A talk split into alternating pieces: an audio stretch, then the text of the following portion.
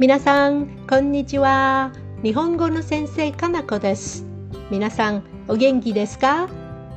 このところ、日常生活で必要な様々なものが次々と値上がりしていますね。電気、ガソリンなどのエネルギーだけでなく、食料価格も上がっていて、食品メーカー各社はほとんど厳しい状況に置かれています。こうした中で、日本の庶民の味方で回転寿司大手のくら寿司も値上げせざるを得なくなったそうです。2022年10月1日から今日録音の時間ですね。一番安い寿司の値段を税込みで1皿110円から115円に引き上げることになりました。創業当時から看板に掲げてきたまるで代名詞のような存在だった100円寿司がこのタイミングで消えてしまいました。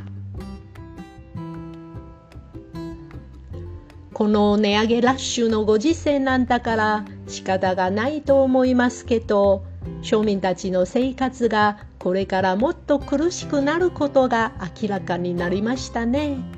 できれば給料も一緒に上げてほしいですね。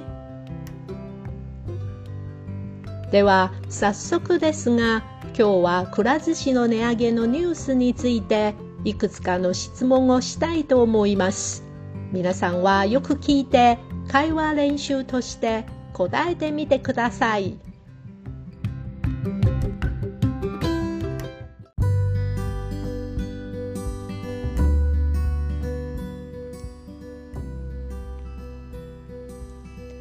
質問1回転寿司のチェーン店というとどんな様子なのか想像してみてください。次の答えから正しくないのを教えてください。1板前さんが目の前でお寿司を握ってくれます。2お皿の上に蓋があるので衛生面で安心です。3定番メニューだけでなく限定メニューもあります。4お皿の色によって値段が違います。5寿司を乗せたお皿がレンに乗って店内をくるくる回っているのでお客さんが自由に好きな寿司を選ぶことができません。6食べ終わった後会計規模を伝えればスタッフがお皿の枚数を数えて料金を計算してくれます。7欲しい寿司が流れてこない場合もあります。スタッフに注文してはダメです。8席のタッチパネルで注文したらお寿司がレンからテーブルに届きます。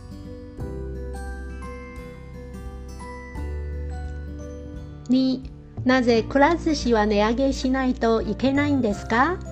理由は何だと思いますか？正しくないのを教えてください。1魚の値段や運賃などが高くなっていますから。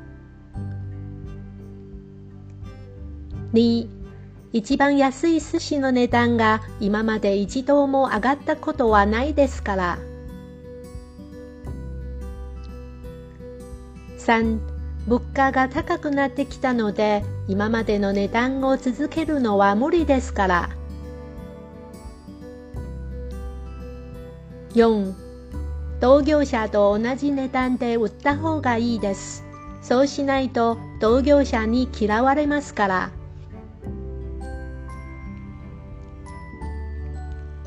3くら寿司は定番の寿司の最低価格を税込みで1皿110円から120円に引き上げることになりましたか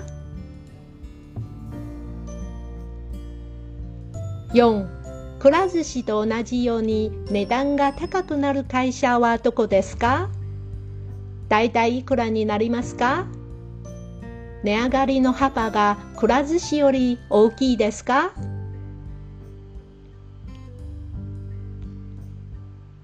5回転寿司の値段が高くなったらあなたは続けて食べますか？それとも回数を減って食べるんですか？6あなたは回転寿司を食べたことがありますか？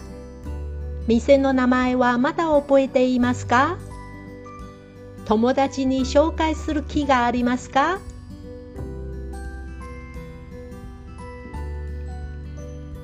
はい質問はここまでです。では今日もコツコツ日本語の単語を覚えていきましょう。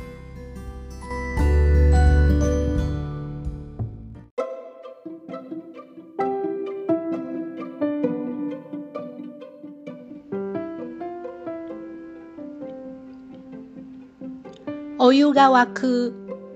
お湯が沸く。お湯を沸かす。お湯を沸かす。運賃が高い。運賃が高い。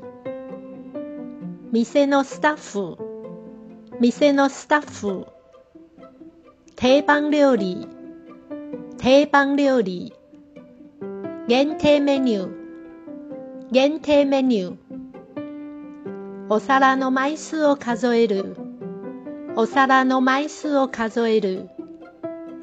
庶民庶民タッチパネルタッチパネル店内をくるくる回る店内をくるくる回る寿司を握る寿司を握る税抜き価格税抜き価格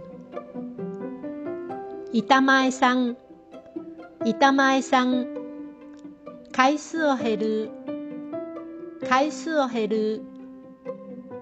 川が流れる。川が流れる。値段を引き上げる。値段を引き上げる。この写真よく撮れてますね。この写真よく撮れてますね。山小屋で3ヶ月泊まり込んでこの写真を撮りました。山小屋で3ヶ月泊まり込んでこの写真を撮りました。お皿の上に蓋があるので衛生面で安心です。お皿の上に蓋があるので衛生面で安心です。寿司の値段を一皿110円から115円に上げます。寿司の値段を一皿110円から115円に上げます。値段を上げるのは初めてですね。値段を上げるのは初めてですね。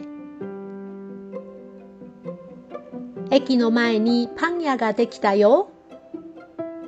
駅の前にパン屋ができたよ。仕方がないです。仕方がないです。税込みで120円に引き上げることになった。税込みで120円に引き上げることになった。値上がりの幅が大きい。値上がりの幅が大きい。お寿司がレンからテーブルに届くわよ。お寿司がレンからテーブルに届くわよ。すみません、お会計をお願いします。すみません、お会計をお願いします。外はかなりひどい雨のようですね。外はかなりひどい雨のようですね。欲しい寿司が流れてこない場合もありますから、タッチパネルでオーダーすればいいですよ。欲しい寿司が流れてこない場合もありますから、タッチパネルでオーダーすればいいですよ。こうやって自分の作品を並べたらなんだか達成感が湧いてきましたね。こうやって自分の作品を並べたらなんだか達成感が湧いてきましたね。人によってその楽しみ方はそれぞれですよ。人によってその楽しみ方はそれぞれですよ。駅前のラーメン屋の壁には有名人のサインがたくさん貼ってありますよ。駅前のラーメン屋の壁には有名人のサインがたくさん貼ってありますよ。